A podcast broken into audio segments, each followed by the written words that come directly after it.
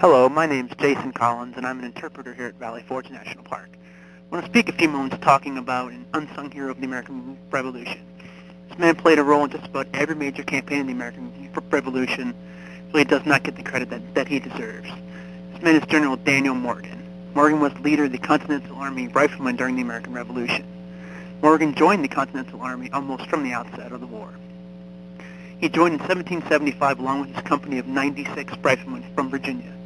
He joined Benedict Arnold in the invasion of Canada, and after Arnold was wounded, he actually took command of the American forces and was eventually made a prisoner by the British. After his release from prison, he rejoined the Continental Army under General Washington. Not long after he rejoined the Army in early 1777, he was dispatched to join the Northern Army under General Horatio Gates. Gates was combating British incursions from Canada. He was being pushed back, and Washington knew that he, if he sent Morgan's riflemen that it would help turn the tide of the campaign in favor of the Americans. However, he also knew that if he, if he sent these riflemen north, that it would weaken his own forces, but he still parted with them.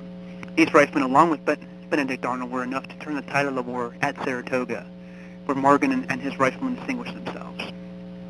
The most important part of the battle was when British General Simon Fraser was rallying his men for, for another charge against the Americans when Morgan was given orders by Benedict Arnold to take Fraser out. Morgan tells one of his riflemen to take Fraser out, which he did. This helps to turn the tide of the, of the battle at Saratoga.